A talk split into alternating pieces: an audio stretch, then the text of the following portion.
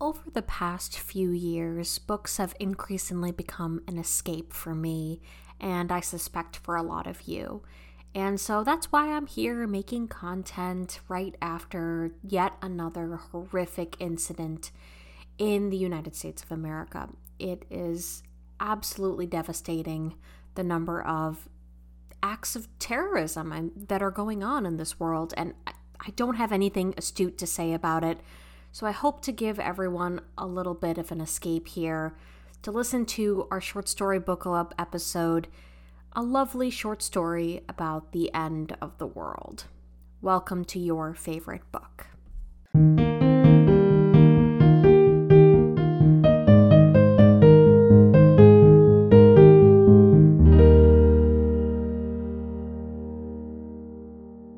All right, so Raina, welcome back to the show. Um, how have you been?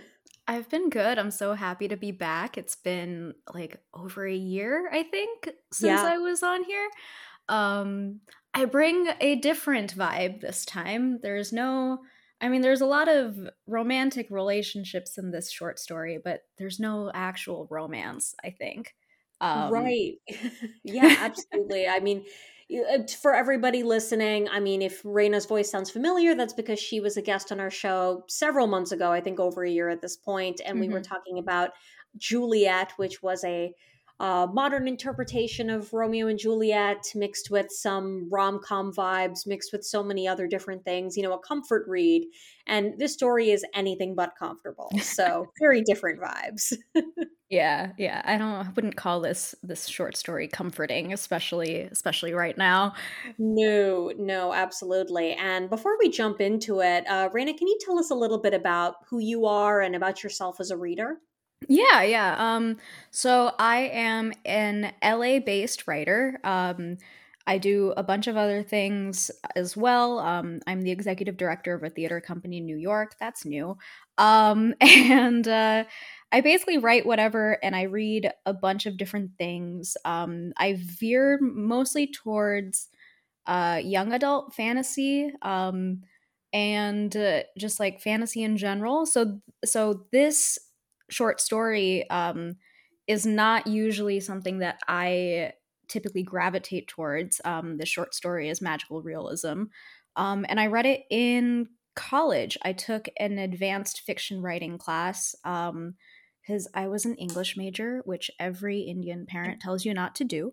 Um, but uh, but I did it anyways. Um, mm-hmm. And my professor wanted to focus on magical realism, and I didn't really know that much about it. Um, and inventory was one of the stories that we read in class. I actually have my my um, the booklet that our professor gave us, so I'm reading it from that again. Uh, and uh, yeah, I hope I hope people enjoy it or at least um, find it intriguing. Yeah, yeah, I think that's that that's for sure. Before we jump in, I just had to say shout out to all the Indian English majors out here, Ooh. myself included. um, except in my case, you know, my, my parents couldn't even pull the whole, you know, this is an impractical thing because my mother also was an English major. So oh, nice, ran yeah. in the family. yeah, my mom's a doctor and my dad's an engineer. I had no hope.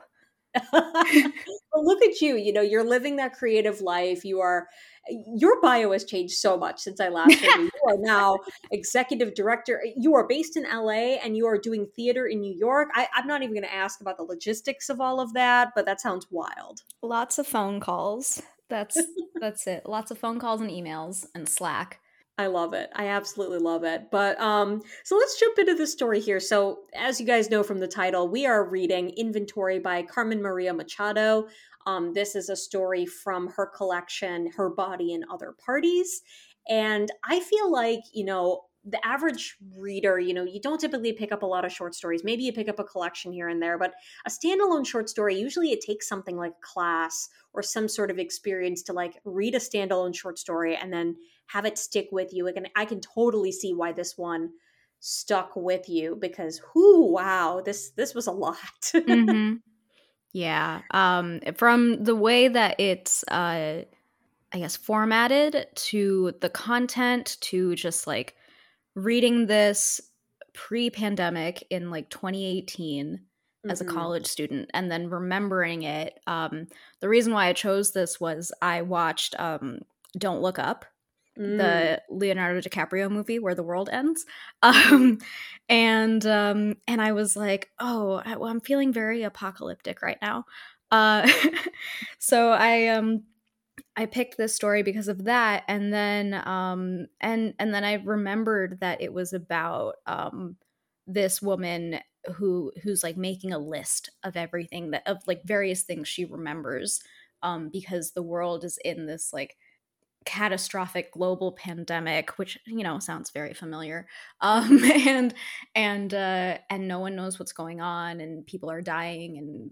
countries aren't a thing anymore and it's just like it, it's just wild and this is like it felt like this was her way of um kind of reclaiming herself and her humanity and her story mm-hmm. in a mm-hmm. very it, like through the um physical relationships that she's had with various yeah. people um and it was it's just yeah it's just wild yeah you put that so well like i I, it's just like everything Thank I wanted you. to touch on. You subbed up. Okay, podcast over. Everybody, we finished. but um, as we always say for the short story episodes, if you have not read the story, we are spoiling absolutely everything here. So pause the episode, listen to, uh, read the story, then come back and listen. It's not that long of a story. It's certainly worth it. Link in the show notes. Okay. Having said all of that, this story, I adored the structure of it. The idea mm-hmm. of, and I kind of like to start from the craft level and then get into the content. So the whole structure of the story being a series of these sexual encounters you know starting from the very beginning to the present day for this narrator um, and and the way it's sort of anecdotalized into these encounters and the writing itself it's really focusing on the loneliness and the alienation even before the pandemic sort of creeps in because mm-hmm. automatically you're starting with this parallel structure so to speak each sort of anecdote starts with one woman, one man, two women, and one man, you know, just the emphasis of the people that are present in these encounters. And it's just focused on this tiny little moments of intimacy or expected intimacy, but you're getting very little real connection with any of this. It's like you said, you know, there are encounters here, but you wouldn't call the majority of these romantic. You know, it's yeah, they they feel very dehumanizing. There are many breaches of consent here. There's not any emotional or physical satisfaction, and mm-hmm. the language sort of highlights that. You know, you're focusing on these tiny details, but none of them really get at any kind of emotional resonance. It's all about just kind of setting a scene and you get the emphasis of this character just trying to remember and trying to justify her humanity to others as well as herself. Yeah. Yeah. I I especially like um I guess just the difference in because you can kind of tell how she felt about um each encounter and each mm-hmm. person mm-hmm. in the encounter. Um like the one that cracks me up is one man, a boyfriend, didn't like condoms, asked me if I was on birth control, pulled out anyway. A terrible mess. And that was it. And that's like like that relationship is just condensed into literally two lines on the page. Yeah. Um whereas like someone else who like was a one night stand had like mm-hmm. an entire page or something and it just it just showed the varying kinds of connections and how much emphasis this narrator has put into it um mm-hmm. and also just like what she remembers of it like yeah. she's looking back on it now and it's like well this one night stand was super memorable for these reasons but this entire relationship was eh it's okay yeah. this happened right and there is this whole tone of it that feels very detached. She is literally making lists. She's taking mm-hmm. stock of kind of her life and there are these lists throughout, you know, the the actual structure of the story being an inventory of her partners.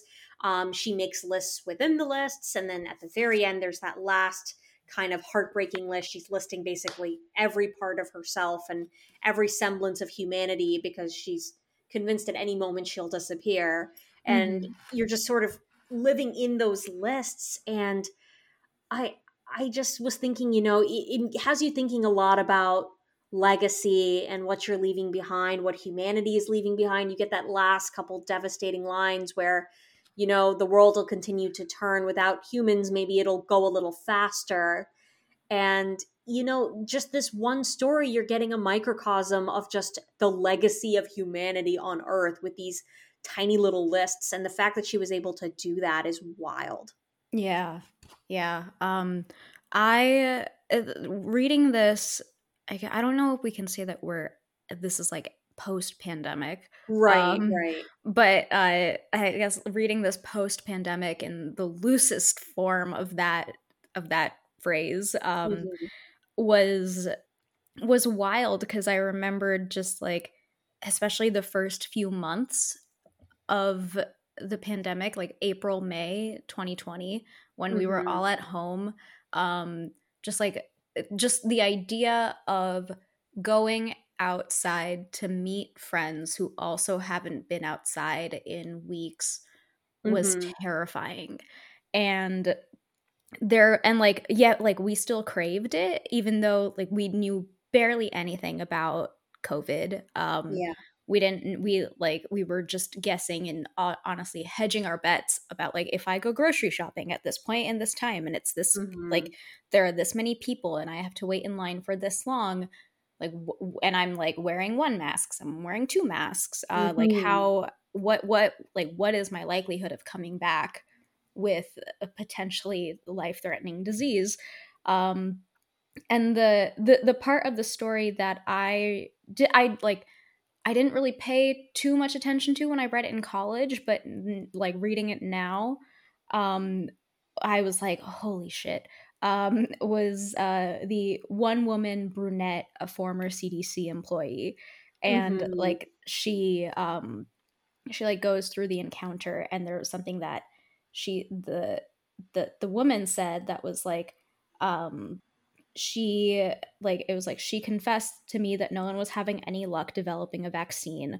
but the mm-hmm. fucking thing is only passing through physical contact she said if people would just stay apart and then she like stopped talking even though like, like this and this was yeah. right after um they had had sex and it was just like like like the the the craving of wanting human connection yeah is so real in this and like it just it just took me back to those early months when i was like i don't want to see anybody but i need to see someone yeah yeah it really brings to mind the idea of you think your basic needs are like food, water, shelter, what have you, but you lose track of the need of affection and contact as a real need until you're deprived from it. Mm-hmm. And this story really is just showing us that slow deprivation of it. And even when you're taking these like meaningless, meager encounters, like they they hold so much significance to her now that she's listing them out because she knows how few and far between they are now and just how just how the world has come apart and yeah i kept thinking about this too i mean the fact that this was written pre-pandemic is wild like i had to yeah. keep reminding myself that this was pre-covid-19 i wonder how the author felt like in the throes of the pandemic and being like, oh no, what did I do? Like, did I, did I birth this into being? I mean, the virus that she she it is a virus, but like mm-hmm. the virus that she brings up is very different. It's almost akin to like a, a zombie apocalypse kind of thing where there are signs yeah. in the eyes and it feels very plague like and it's decimating. Not that COVID didn't decimate uh, the world at large, but decimated in like the complete disillusionment of society mm-hmm. and like countries don't exist anymore things like that so a completely different level of devastation yeah. but the the little intimacies still felt so real and I feel like in 2017 you were like, oh yeah, that sounds scary, and reading this now, it's like, oh no. mm-hmm.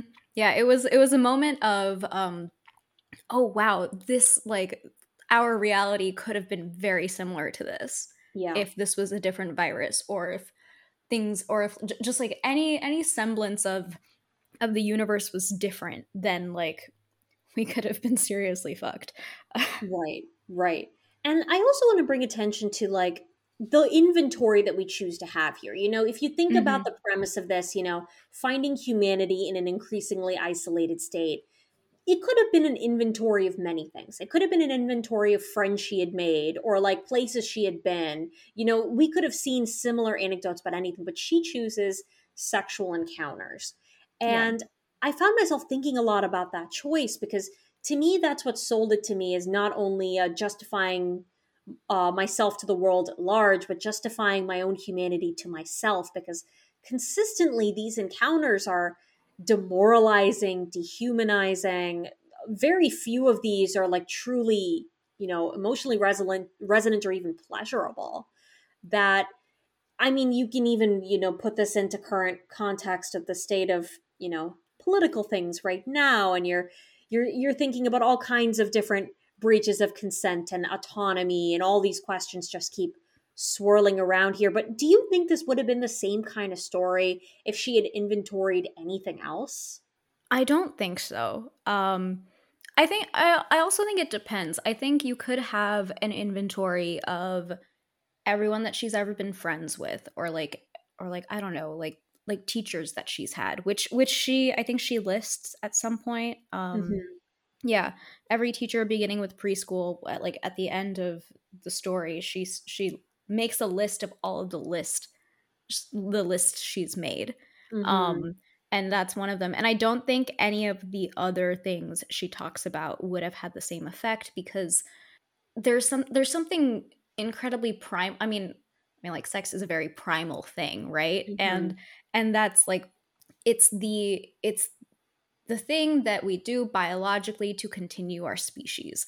And i think reading this knowing like with the idea that like this virus in this story has decimated the population so much that society as we know it no longer exists and in a way civilization that's been continued on and on generation through generation no longer exists um, and using sex as a way to make those lists and make that connection hits yeah completely differently than if it's just about like mentor mentee relationships or like mm-hmm. like jobs that she's had um like like all of that i think i think there's even even if there's there's no love in a lot of these it's this idea of like i am a human being and this is something that a lot of human beings want and need to do.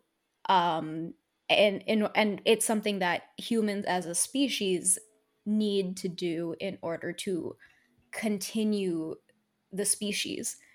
And it feels like like when you take away physical contact you take away the ability to to continue to live on. Mm. um such a good point Thanks. I, I, just I just thought of it. I thought it a great point.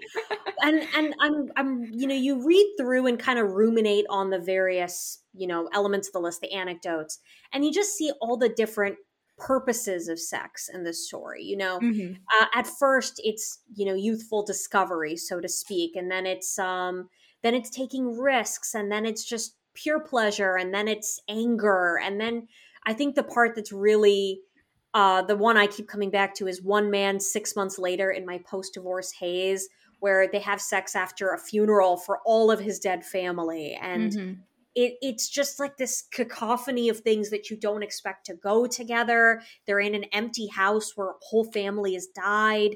And it's the most tragic thing. But in the end, everybody's just searching for some semblance of normal, some semblance of contact. And you can't you're at the point where you're you're not faulting anyone for choices. Early on, I feel like it's there's a tendency to be like, oh, you're faulting people for having these interactions, or you're like, oh, you know, you don't need to have sex with this person. And then as things go on and things get more and more desperate, you truly feel like take connection wherever you can.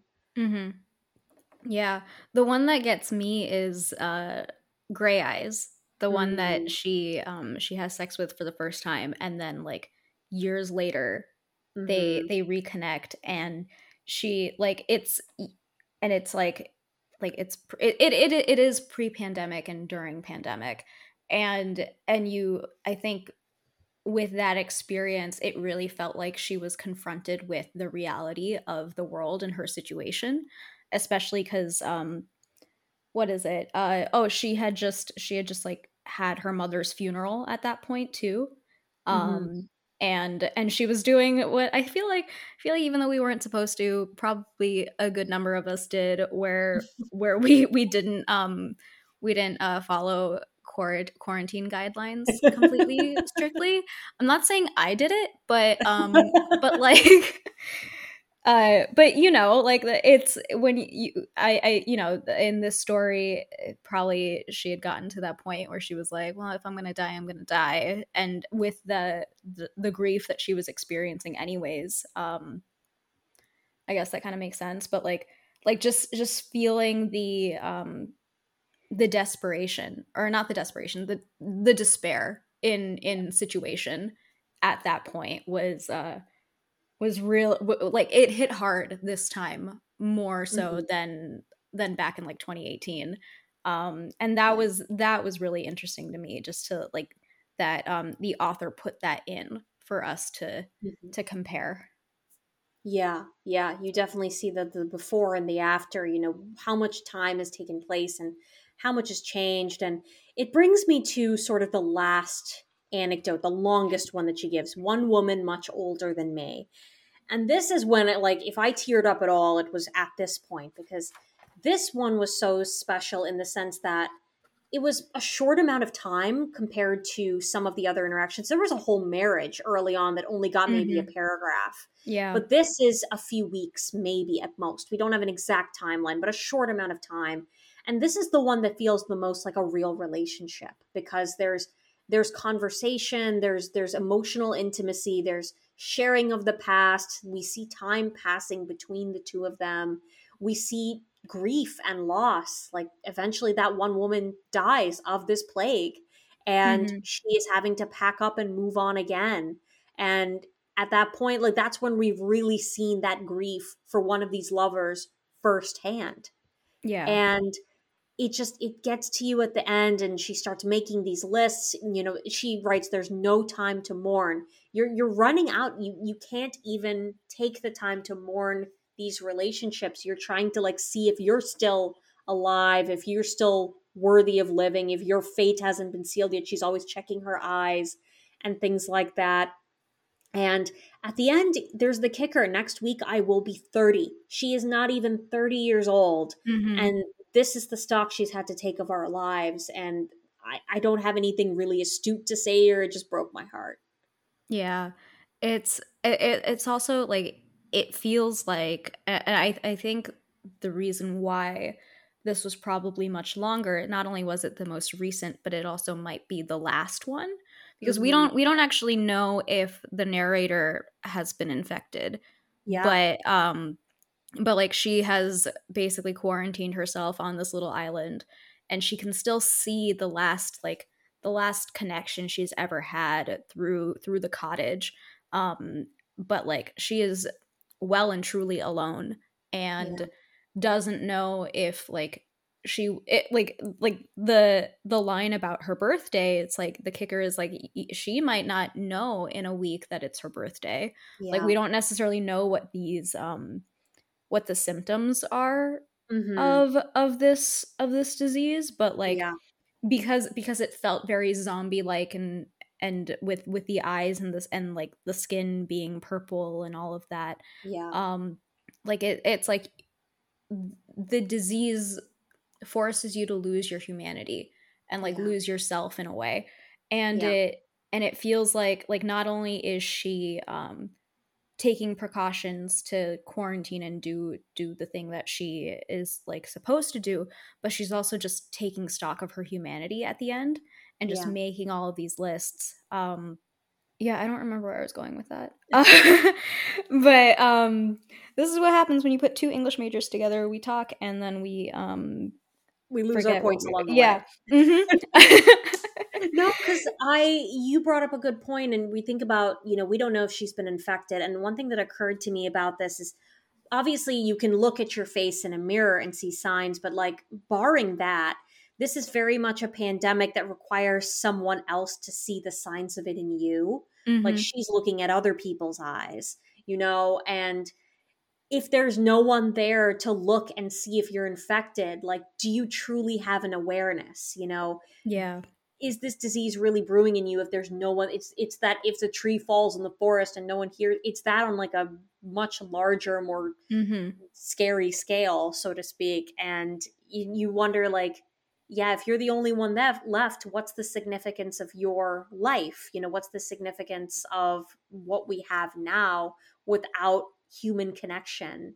Yeah. And oh gosh this this was so good like this story was so good mm-hmm. yeah i like i yeah i just I can't believe I forgot about it until I watched Don't Look Up. Um Mm. cuz the ending of that movie if you haven't seen it, um I'm about to spoil it. Spoilers.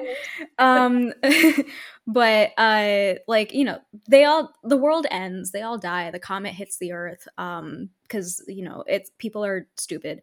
Um and uh and the like the last scene before before it hits is like all of like the characters that you've come that you've followed throughout the movie are eating dinner and they like they are just talking about the most mundane shit um like it's just any other dinner even though they all know that this is these are like the last conversations they are ever going to have and like these are also some of the last conversations humanity may ever have Mm, yeah. um and it was just like the movie is ridiculous but like that that scene was just like like that scene reminded me of how i felt when i read this yeah. um and j- just like the the longing that humans have of like wanting to persist and to to like to let people know that they were once here um and that's what that's what this this list felt like that's what inventory felt like Yeah,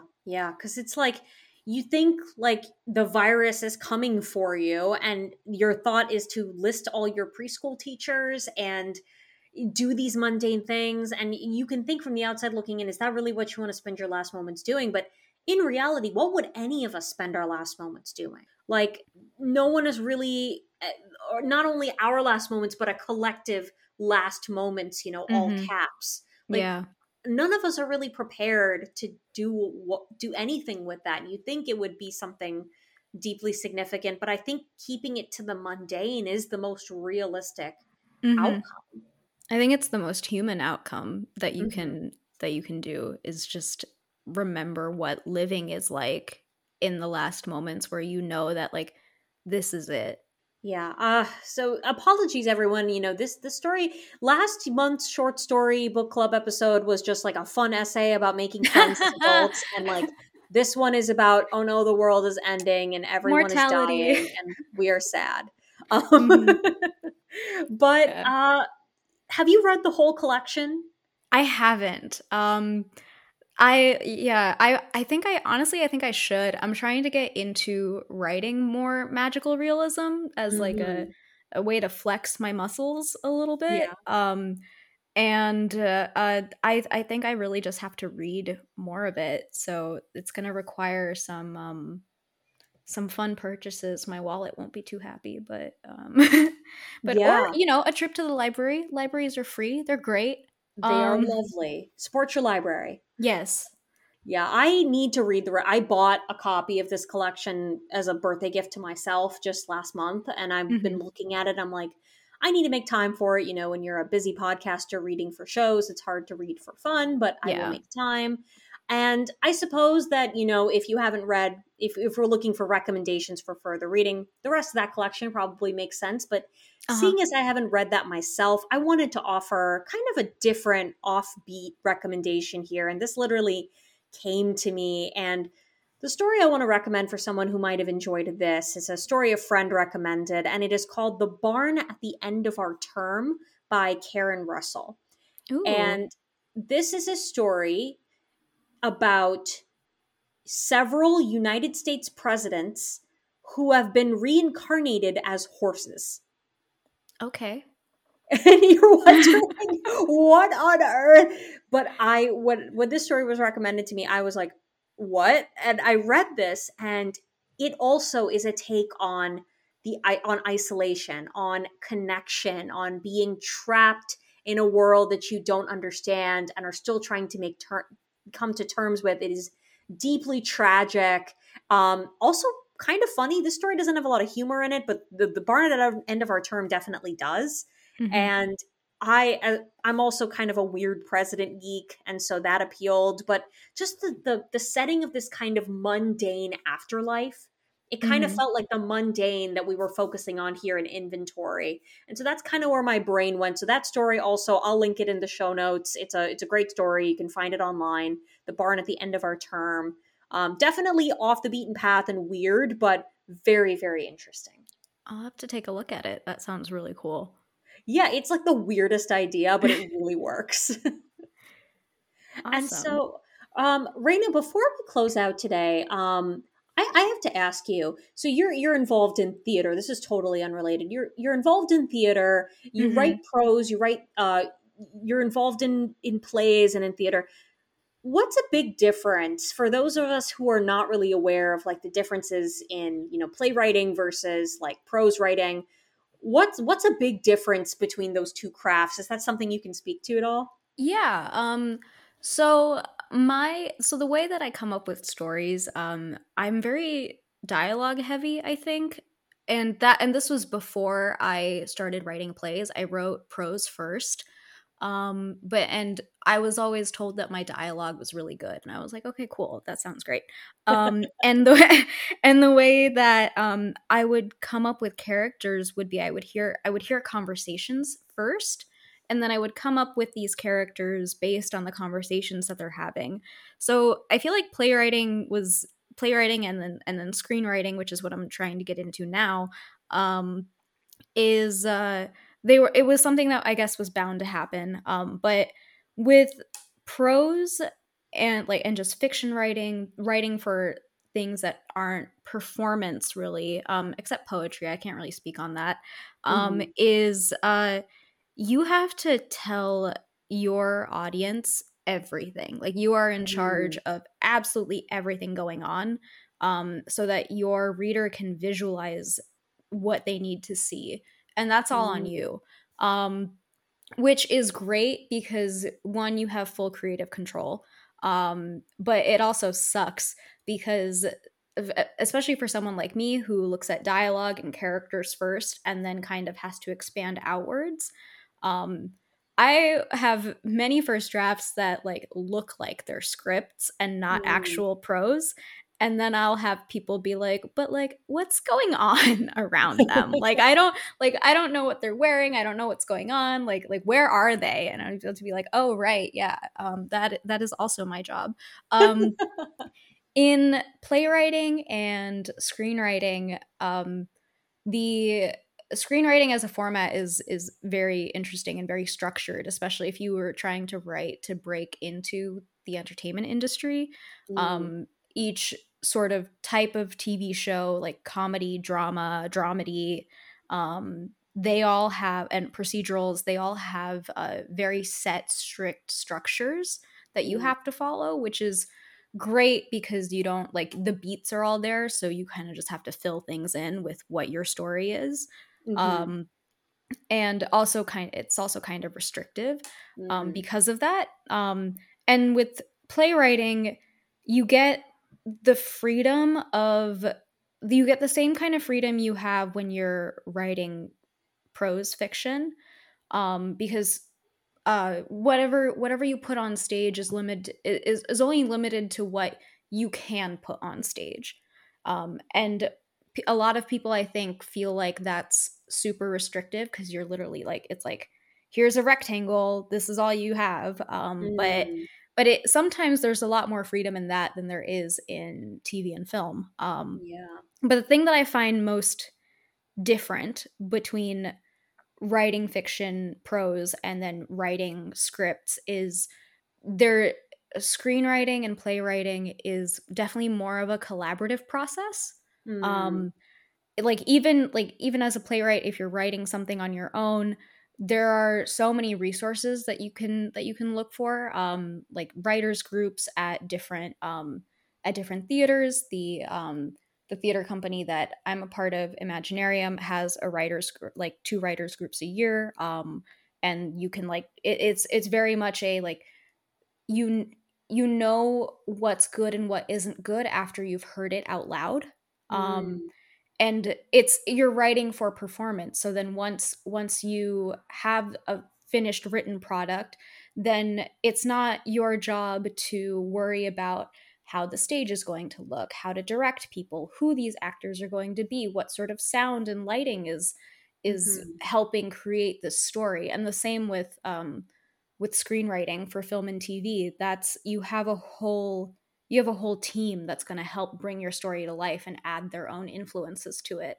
So it's like I don't know. I think I think it's like it's simultaneously more work and less work to write a screenplay or, or or or a stage play because it's a different kind of work. Yeah, it's it is a different kind of work, and you're you're flexing and exercising different muscles with that. Um, and I don't truly don't know if I answered your question. I think I just kind no, of rambled, but you totally did, and you definitely told me that I probably could not write a script or a play because I hate writing dialogue. Like all my stories, I've been like working on my novel and I'm like, nobody is talking to each other. Like they're all just like imagining words that they would say. And like oh nobody's God. actually saying anything because I hate writing dialogue. You know what but- I think the solution to that is? Is I think we should co write a book I love it. All right, everybody, let me know, um, sort of in comments or what have you, reviews, if you want Raina and I to co-write something because we'll we figure something out. But... Yeah, well, we can learn from each other. I love it. If you enjoyed that episode, please let us know about it. We're on all your major podcast platforms Spotify, Google Podcasts, Apple Podcasts, and there's always a way to rate and review. It's truly appreciated. If you'd like to follow the show, um, we are at Instagram and Twitter at YFB Podcast. We have new episodes every Thursday. Next week, we'll be getting back to our regularly scheduled interview episodes about all time favorite books, hence the name of the show. So stay tuned for that. Other than that, happy reading and get some rest, everybody. I think we all need it.